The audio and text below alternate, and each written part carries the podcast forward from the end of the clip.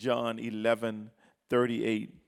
Uh, when you find it, I'm reading from the New Revised Standard Version. When you find it, say Amen. John 11 38.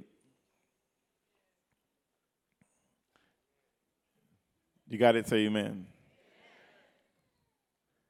Then Jesus, again greatly disturbed, came to the tomb. It was a cave, and a stone was lying against it. Jesus says, uh, Take away the stone. Martha, the sister of the dead, said to him, Lord, already there is a stench because he has been dead four days. Jesus says to her, Did I not, did I not tell you that if you would believe, you would see the glory of God. So they took away the stone, and Jesus looked upward and said, Father, I thank you for having heard me. I knew that you always hear me, but I've said this uh, for the sake of the crowd standing here, so that they may believe that you sent me. When he had said this, uh, he cried with a loud voice, Lazarus, come out the dead man came out, his hands and feet bound with strips of cloth, and his face wrapped in a cloth.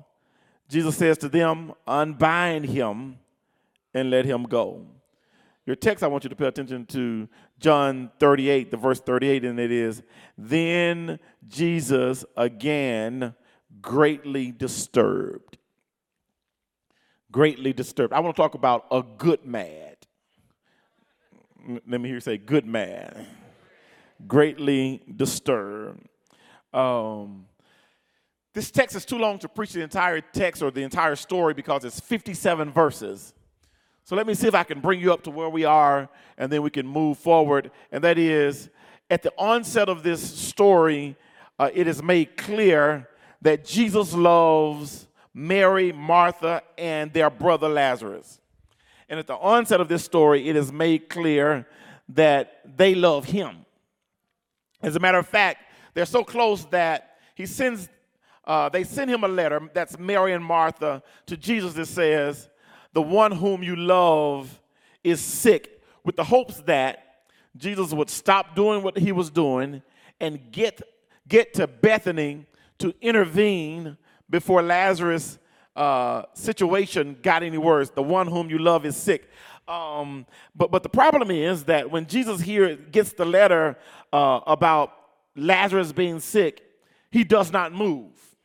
As a matter of fact, he waits for the situation to get worse before attending to their call. Yes, you heard me right. He waited for the situation to get worse before he moved. I, I know uh-huh, there are some areas in your life that you've been wondering if Jesus is purposely waiting for the situation to get worse before he answers.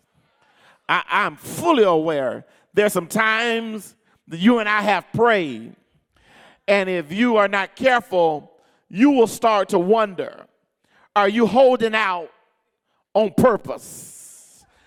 Are you waiting on purpose? And have it ever seemed like that when you needed Jesus to move real fast, he got real slow? Y'all doing good already. I want to tell you, you're right. Sometimes Jesus will wait until your situation is as bad as it can be to ensure that whenever he shows up, the glory of God is revealed. Now, don't get confused. He's not mad at Mary, Martha, or Lazarus. At the time that he receives the letter, he's not frustrated. There is no breach in their relationship. He did not withhold his coming because he was angry with them at the time he received the letter. As a matter of fact, quite the opposite. He holds out on coming because he loves them so much that there's something he wanted to reveal to them that he knew could only happen if there was a divine delay. And I'm saying this to somebody, and that is, what if God is holding out on you because, not because he's mad at you, but because he loves you so much that he realizes you're going to get what you need if he just delays his intervention for a little while. So he does not show up, preach Alexander. And because he does not show up, Lazarus dies, preach Alexander. And and and and and Lazarus has been dead four days uh, before Jesus comes on the scene. And and I forgot to tell you this. This is not that not a long sermon. So if you're waiting on me to warm up, I'm already warm. Just come on, just come on. Let's stop doing that. You are. I know you're holding yours until later on. We're we've made it to later on. Come on scoot up. And, and, and Jesus shows up, and by the time he shows up, Martha is mad at him. By the time he shows up, Mary is mad at him. Uh, and by the time he shows up in our text in verse 38, he's mad at them. And so by the time we make it to verse 38, Everybody in the text is mad. You're preaching already, Alexander. Everybody, I'm so glad that Martha and Mary and Jesus is mad. See, if Martha was mad or Mary was mad, I could discredit their mad. I could say, Oh, Mary, let it go. Get over it. You'll be all right. That's Mary. But if Martha is mad, I can say, Well, Martha, you're always mad. As a matter of fact, the last time we saw you in the text in Luke 10, you're preaching, Alexander. You were cooking for Jesus. Mary stopped helping you cook, went in the room with Jesus, started worshiping Jesus. You went in the room with Jesus and you clicked on Jesus. You told Jesus, look, you need to tell her, get up, come back in here, and help me. You see all of these people I have to cook for. Jesus looked at Martha and said, You go do what you're doing and don't worry about it's some Marthas in here because I cannot imagine what you would have told Jesus. I'm looking at some of y'all. Y'all would have told Jesus, oh, okay. Since cooking and eating is not that big of a deal, cook for yourself. But Martha is mad at Martha. Well, since you Jesus and you know how to turn water into wine, you come on and make this meal. But everybody is mad, and I'm glad because it gives us an opportunity to realize that in this Christian walk, every emotion that you have won't always be a positive emotion. But every emotion you have, including the bad emotions, can be used for the glory of God if you respond properly. Tell your neighbor, you will get mad sometimes. But you have to learn this. You have to learn how to be a Christian and not lie about your emotions because church folks will make you lie about your emotions. Like every time you wake up, you feel good. Every time you wake up, you feel like shouting and praising God. And this is the day the Lord has made. You know, some people you can't even speak to because they go into a whole Baptist fit right in the middle of the grocery store. Hello, how you doing? Oh, praise God. I'm sorry. I just asked how you doing. I'm going to pray praise God too once you tell me how you're doing. And some of us, I'm blessed and I'm highly favored. I'm blessed of the Lord. But can we be honest just for a moment? Some days I don't feel like that. Some day I love Jesus, I love y'all, but some days I have some stuff going on in my life and I don't feel like running around the church. I don't feel like singing hallelujah. It's some stuff in my life that makes me downright mad. Lift your right hand. Do you promise to tell the whole truth, some, nothing but the truth, so help you God? Say I do. Tell your neighbor, it's some stuff in my life I'm mad about right now. But this is what we're going. Y'all doing good. Let me press on. Can I throw something at you? You have to learn how to have bad emotions and still be a good Christian. You're still not helping me. You don't have to always feel good to be good. You can have some bad emotions and still produce good things. So let's go to the text. Let's go. Lean in. Come here. I didn't say look up, I said scoot up. Verse 38, preach the text, Pastor. I'm doing the best I can with the crowd I got. Verse 38. Then Jesus, again, greatly disturbed. Then Jesus, again, greatly disturbed. Can, can we talk about that? Look down your row and say, This is a good point to help the preacher. Now, now holler and tell them, Get ready, get ready, get ready. You didn't say right, to them, Don't play, don't play. Get ready, get ready. He worked hard on this part. Y'all ready? Come here. By the point we get to this point of chapter 11 of, verse, of, of, of John, Jesus has been given more than enough reasons to be angry and frustrated. He's had to deal with disciples who struggle to understand him and they're riddled with fear and doubt. So you're dealing with people who are surrounded by you but still don't get you.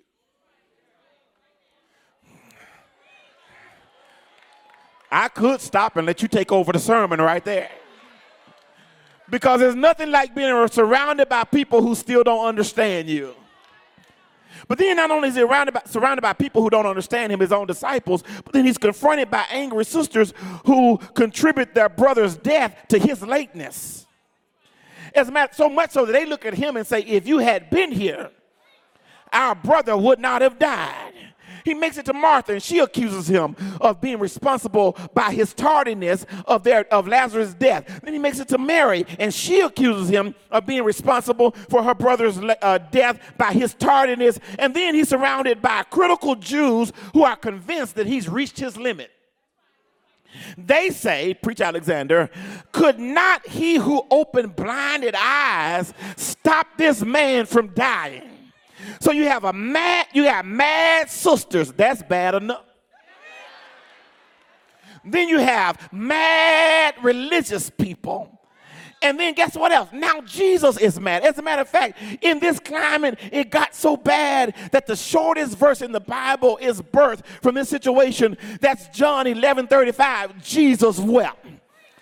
Come on, that's the only verse some of y'all know. I just told you where it came from. Jesus wept. Whether Jesus is weeping due to a dead Lazarus, which is possible, or then some other aforementioned uh, reason, like mad sisters who he loved and he's come to help them and they're mad at him, or because he's surrounded by people who are pretending to be religious but still don't get him. It could be all of the above, but whatever it is, it's enough to make him cry and now it's enough to make him mad.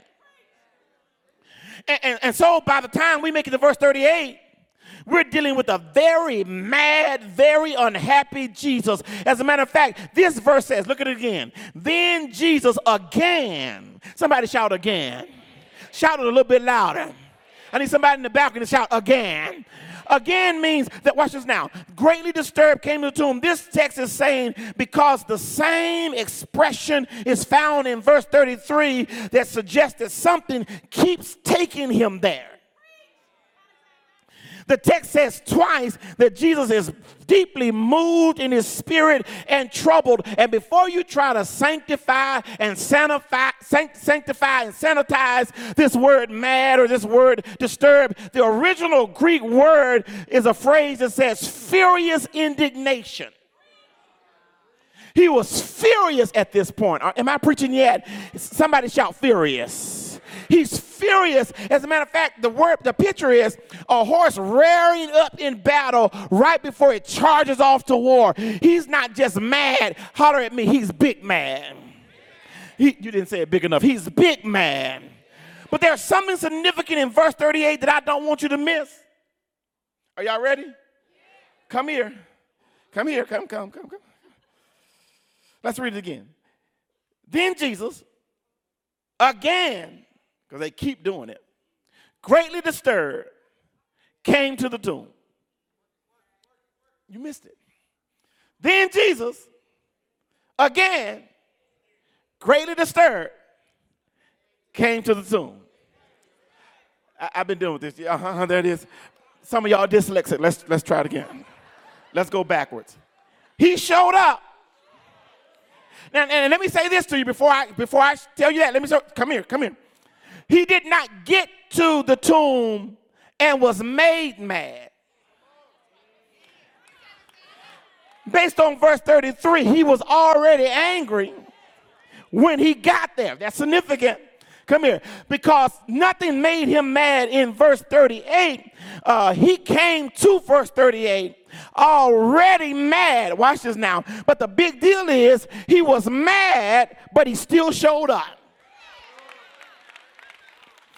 He, uh, yes, he, we get to celebrate him because although he was mad before he got there, he still came. And you don't know when to shout. I promise you don't know when to shout because allow me to celebrate a Christ that could be mad and still show up. And allow me to celebrate some folks who have learned how to pattern their lives after Jesus Christ and say, I'm not here because life is perfect. I'm not here today because life has been great. I'm not here because I have a perfect marriage. I definitely don't have perfect children. I don't have a perfect job. Holler at me, somebody. I don't have a perfect walk with the Lord. I don't have a perfect family, but I've learned how to be mad and still show up.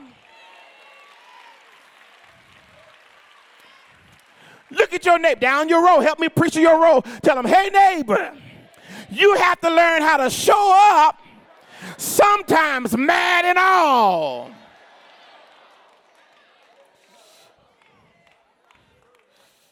Then allow me to say a word to all of us who are Christians trying to follow Jesus.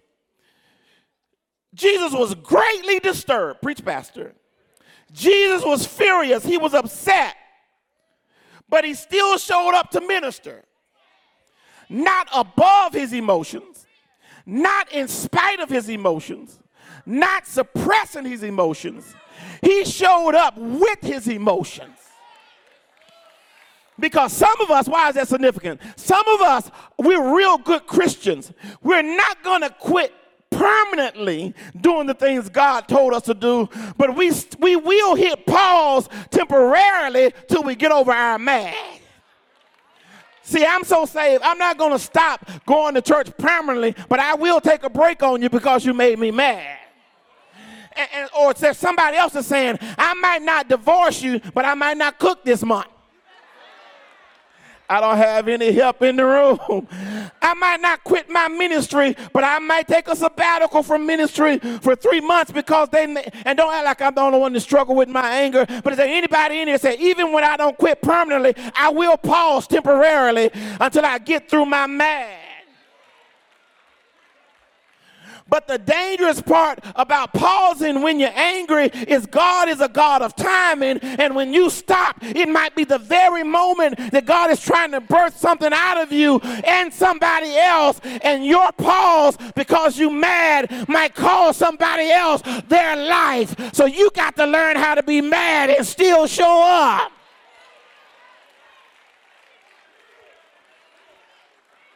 I don't know who in here is mad. Some of y'all, some angry people. I'm having to work too hard. Somebody here mad. God gave me a just gave me an illustration just for you all. I don't care how mad the paramedics is. When I hit 911, I need you to still show up. Wouldn't it be horrible because the paramedics just got into it at work, then when you say 911, I need somebody right now. I'm having chest pains. I can't come right now. Well, why not? I'm mad right. I don't care how mad you are. Get here, do CPR on somebody, and guess what? You can save a life while you're mad. Would you look at somebody and tell them you can still make a difference in somebody else's life while you're mad.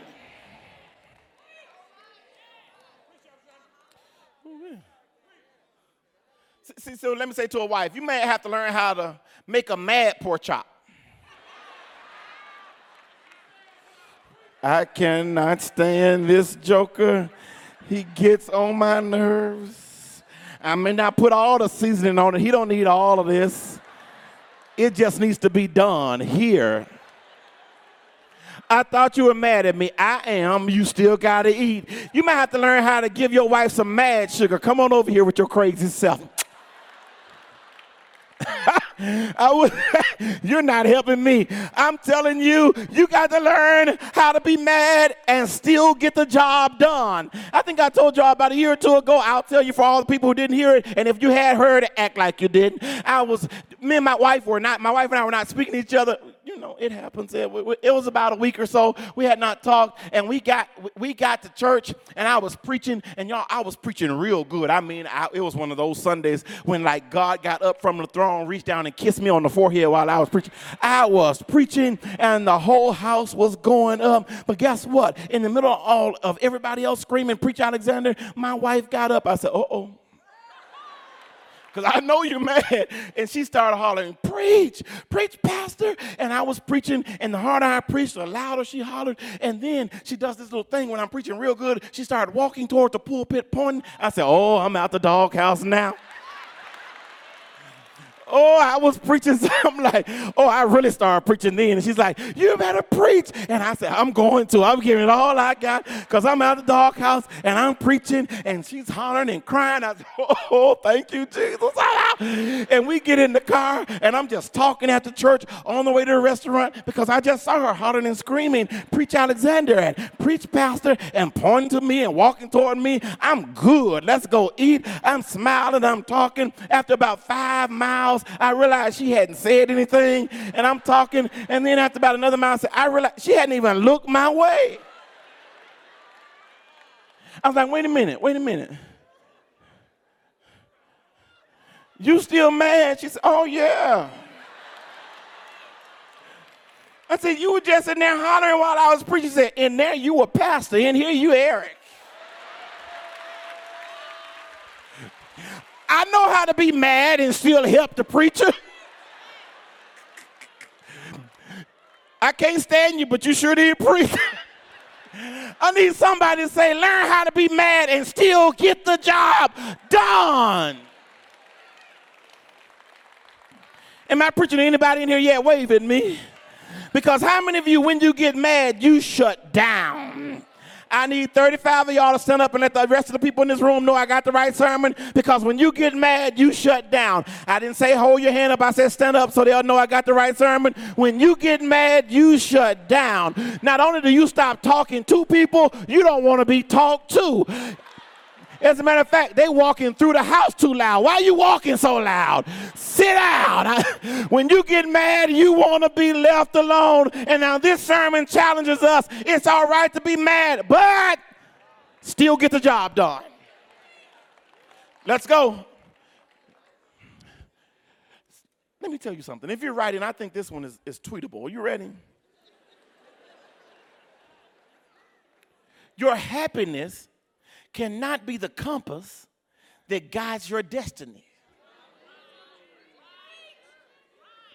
Sometimes you will find that the very thing that God has called you to is the thing that angers you the most. Am I preaching to you Yeah. You're still under assignment when you're happy, and you're still under assignment when you're mad. And you want to know one of the problems with believers? We're too, too committed to our happiness.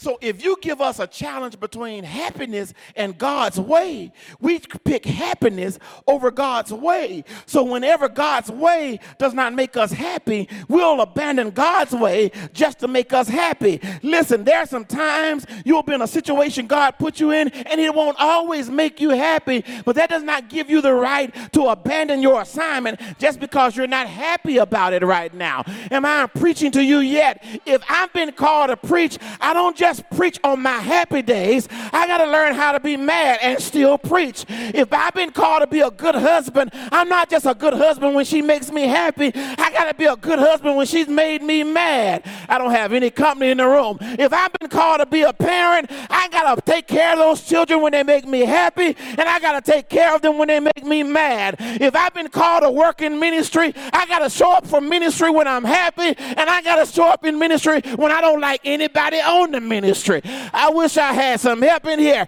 because I'm still a Christian on my mad day.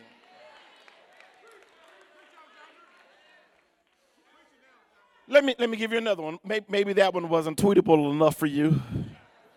I'm going to get a good tweet out of y'all before this is over. Y'all ready? Sometimes you have to learn how to be faithful and furious at the same time. I cannot let my happiness dictate my destiny Because God will call me into seasons into assignment, into assignments that don't always make me happy. Watch this now. You must know that just because you're not happy with your marriage does not give you a right to dishonor it.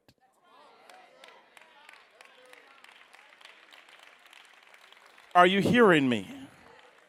Just because you're not happy with your life does not give you a, a, right to start living life on your own terms. Just because, because some of us are really good in areas when those areas are really good to us. But we can abandon those same areas when they frustrate us. Sometimes your spouse will make you mad. Sometimes your family will make you mad. Sometimes your children will make you mad. Sometimes church will make you mad.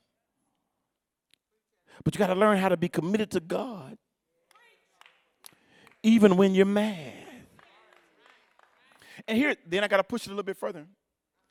He shows up to minister mad, but he's ministering to the people that's mad at him. Because you know how we do. If you get mad at me, I get mad at you for being mad at me. and so now I've allowed your anger to dictate my anger and my actions. But what do you do when God calls you to minister to the ones you're angry at and the ones that's angry with you? Can, can I push this? Please understand that just because you are not in a positive emotional state is not a reason not to show up. Please do not feel validated in allowing your emotions to make to dictate your absences in places that call for your attendance and your attention. Let me let me say it another way. Can I say it another way? You know, you don't want to know why you ought to show up for Jesus even when you're mad at life. Because do you know how many times he showed up for you? Even when he was mad at you? And let me say something to all the wonderful, perfect Christians. Don't act like you have never made Jesus mad. Is there anybody, lift your right hand, do you promise to the whole truth, number, truth, self? You gotta say, I do. Can you think of some stuff you've done to make Jesus mad? Ooh. Look down your row. Here's one of those row moments. Look down your row. And just tell your neighbor, y'all not looking, look down your row. You're making me mad. But I'm still gonna preach to you, although you're making me mad. Look down your row. You're looking at me. I, I'm not your row. Look down your row. And tell your neighbor, I've done some stuff that I know Jesus was mad at me about. Now look at him say, he had to be mad at me because I was mad at myself. Now, now, now look down your row say, it was so bad when I think about it now I get mad at myself. If I didn't think it would hurt, I'd hit myself from some of the stuff I've done. But this is what Jeremiah said. It's not that he has not been angry with us, but Jeremiah said it's because of the Lord's mercies that we've not been consumed. I know I made him mad, but he still showed up for me. Let me show you how you don't know how to shout. The only reason you woke up this Sunday morning is not because you didn't make Jesus mad this week with your perfect self. It's because, in spite of what you did, He still showed up.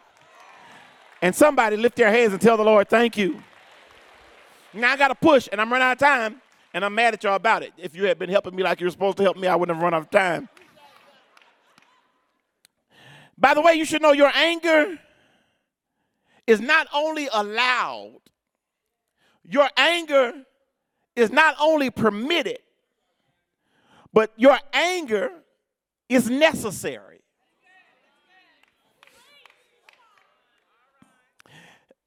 If Jesus is mad, that means it must be a good mad. Because everything Jesus does is good. So it, now it makes me approach anger a different way. Teach, Pastor. Because it cannot be sinful if Jesus is doing it. He who knows no sin. So it lets me know that being mad in and of itself is not evil or sinful. As a matter of fact, Ephesians 4 and 26 says, Be angry and sin not. Watch. It did not say anger is permitted. Am I preaching yet? But what it says is be angry, and be is a verb, you understand? And so it was not permission to be angry, it was instructions to be angry. That there are some times you ought to be mad. I ain't got no help in here, but I need some help in here. Just tell somebody, it's sometimes that anger is in order. Tell somebody, sometimes anger is in order. As a matter of fact, one of the problems, come here, are you ready? That I think is happening with believers is that we don't know anymore when to be mad and what to be mad about. Because some of this stuff happening in society ought to make you downright mad.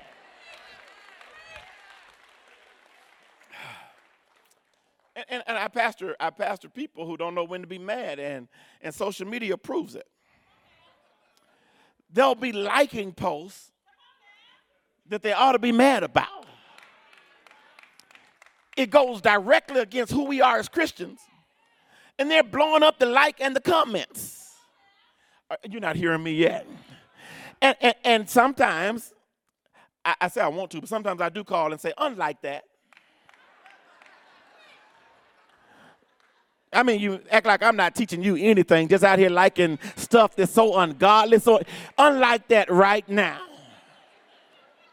I mean, I had some tell some people who are, employ, who are employed by me. If you want your job in the morning, you will go and take that post down right now, because now you're giving all of us a bad name. Because everything that entertains the world ought not entertain us, and some of this stuff is just off limits and ought to make you mad.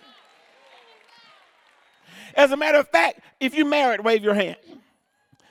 Ooh, we have a lot of y'all. I was trying to say, that's why y'all mad. No, I'm just playing. Come here. One of the worst things that could ever happen is being married to someone who's happy when they ought to be angry. Like your marriage going down the tube and they just running in still smiling. Hey, I, what? Dude, we're not good. What, what, what are you so bubbly about? like, like somebody who just don't know this is not a good time and we can't do anything about it until you become mad because when you become a mad that means you become aware and your lack of, of anger might be an indication you're not even aware there's a problem so sometimes my mad helps me identify what I ought to be aware of. And sometimes you so bubbly that I'm looking saying you have no clue because you way too happy considering we're not doing good at all. So mad means I'm aware there's a problem. I was coming from Memphis, and Memphis is only two hours from where I live. And my wife and I had um, uh, had a disagreement. We don't holler and scream, but we had a disagreement coming from Memphis. And on the way back from Memphis, she decided she was going to sleep for two hours.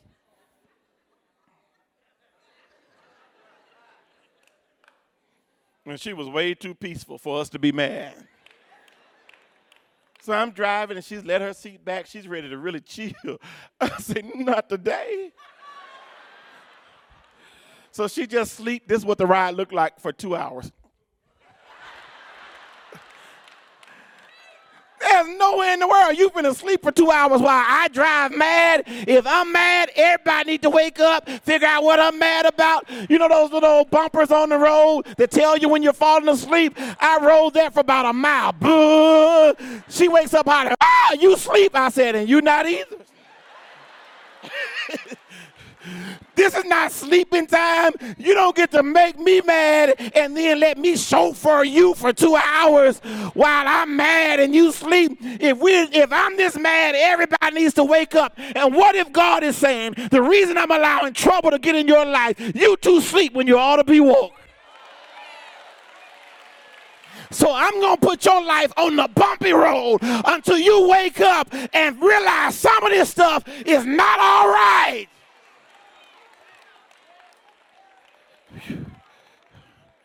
Woo-wee.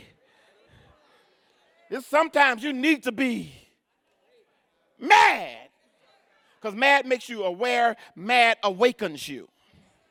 Mad makes you aware, mad awakens you. Guess what else? Uh, mad not only wake uh, makes you aware and awakens you, but then mad activates you. If you get mad enough, you will do something about it if I can make you, and what if God is withholding some things because you've become so complacent and so happy in a place I didn't call you to that the only way I can get you from it is to make you mad. I wish I had some help here because if you're not careful, you'll settle for the cemetery when I've planned a resurrection. You're not helping me yet because Martha, when Jesus says, roll the stone away, she says, You don't want to do that. I said, Well, Martha, you were the one hollering about he didn't show up in time because some of us want to be mad without results. But Jesus says, if you're going to be mad, be a good mad. Be a mad that activates you into getting positive results. I don't hear anybody. I read an autobiography of Martin Luther King, an excerpt from the autobiography of Martin Luther King, and he says what really prompted him into this civil rights movement was at the age of 14, coming from Dublin, Georgia, with a teacher named Mrs. Bradley. He was forced to get up and give his seat up for white riders, and he was cursed out. He had to ride for 90 miles from Dublin to Atlanta, and he says at 14, that was the angriest I had ever been in life. But guess what? He didn't make him bitter, did not make him violent, did not make him evil. He used that mad to produce something good. I'm, I'm running out of time. Let's go. G- good leaders, yeah, focus on results. Well, average leaders focus on results. Good leaders focus on the behavior that got the result. But great leaders focus on the emotion that brought the behavior that got the result.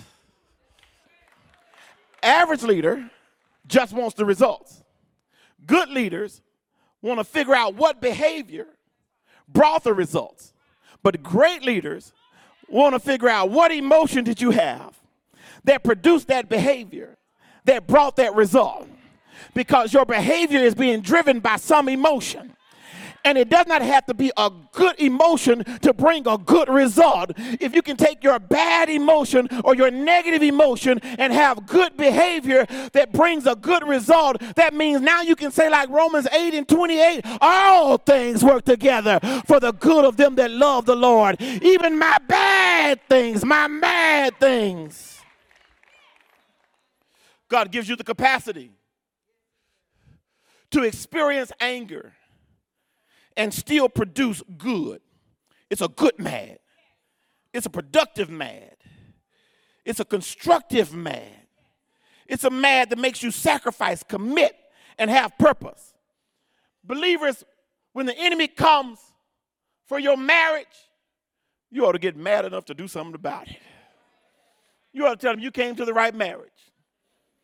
And that ought to make you step up your game and prove him wrong. When he comes for your children, you ought to have a Pentecostal prayer meeting over them. They ought to have so much oil they slide right out of the room. You ought to pray till they get delivered from whatever they have. You ought to say, wrong child. You ought to go in and start praying until Satan is mad he ever came to bother you. You ought to look at him and say, oh, this is what we're doing? You came to the right house. I wish I had some help in here. When Satan tries to mess up your walk with the Lord, you ought to say, oh, this is what we're doing. Watch me walk even higher now. Watch me go even harder now. When Satan comes for your life, your marriage, your child, your church, your ministry, it ought to make you mad enough to prove him wrong. I'm out of time. It ought to make you aware. It ought to activate you. It ought to make you active and aware uh, and awake. I wish I had more time, but let me see if I can cut across the field and get to the point. How many of you been blessed by this sermon already?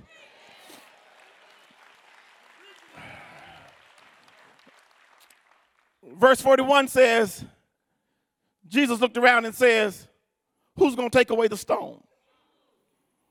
I thought that was interesting because these people were the responsible for burying Lazarus. Now he's commissioned them to raise him up, to be a participant in his resurrection. You got to learn how to use the same people that contributed to your mad to be participants in the deliverance. You don't know what to, I'm trying to help you.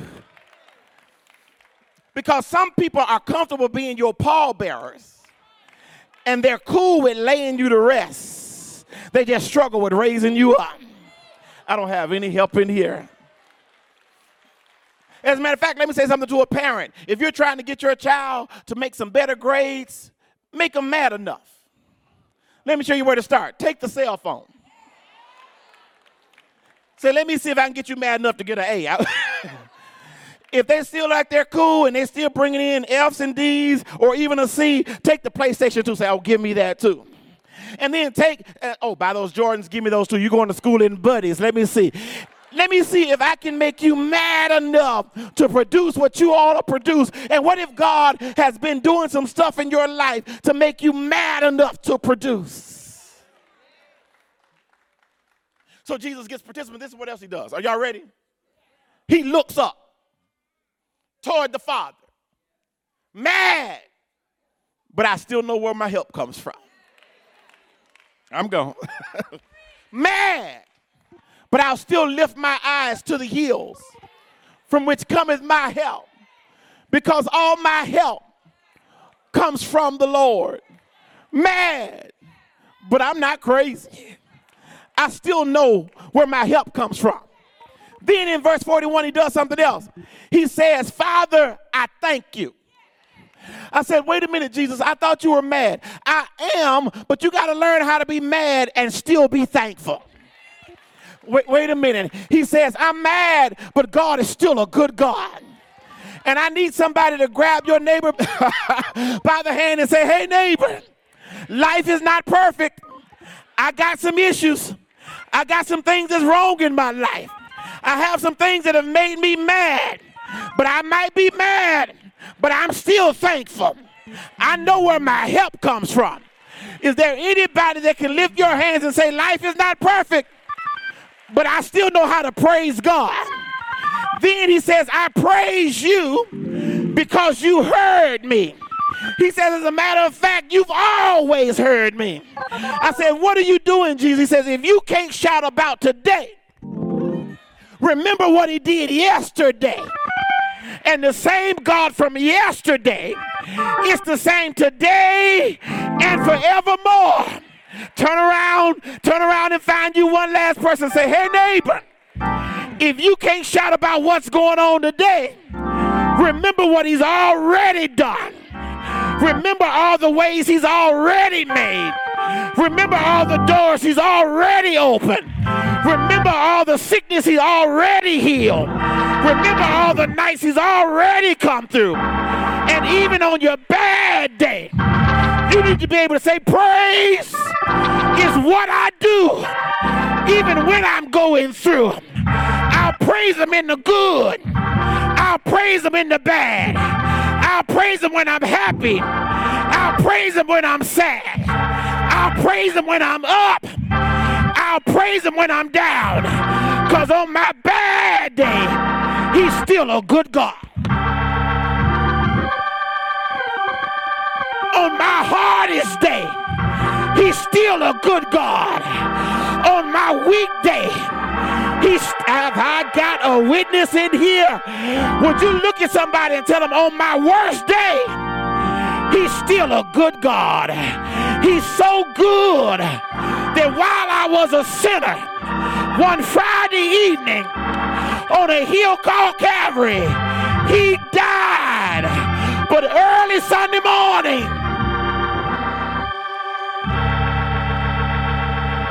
he got up Woo! And is there anybody in here can say life is not perfect? But God's been real good to me. He's been real good to me. So this is what I want you to do. I want you to be honest that life is not always good and I maybe I don't always respond the right way, but my commitment to the Lord is regardless of what emotional state I find myself in. I'm going to always remain committed to Him. And I won't allow my emotions to dictate my behavior in a negative way. Life will always give me something to be upset or mad about. But my commitment is to be committed and remain faithful to God, even on days when I'm downright furious at life. And I think I'm talking to some folks that say, I'm really frustrated in an area right now. And whoever it is, I just want you to slip your hand in the air and say, There's some areas in my life I'm frustrated about. Right? That doesn't make you unholy. As a matter of fact, the text says that's necessary. I'm frustrated in some areas right now. But lift your hands toward heaven and begin to thank Him that although I'm frustrated and it's permitted, although some of them I'm angry and I'm mad about it, I reaffirm my commitment to you that I vow to stay committed and faithful in spite of my emotions. I don't have to pretend like I'm happy when I'm sad. I don't have to pretend like I'm up when I'm mad. But I have to commit to stay faithful even when my emotions are all over the place. I won't quit. Who am I talking to? I won't quit just because I'm in a bad headspace. And if that's you, I want you to begin, give, begin to give God hand claps of praise real quick and just shout, I won't quit. Let me hear you say, I won't quit. A little bit louder, I won't quit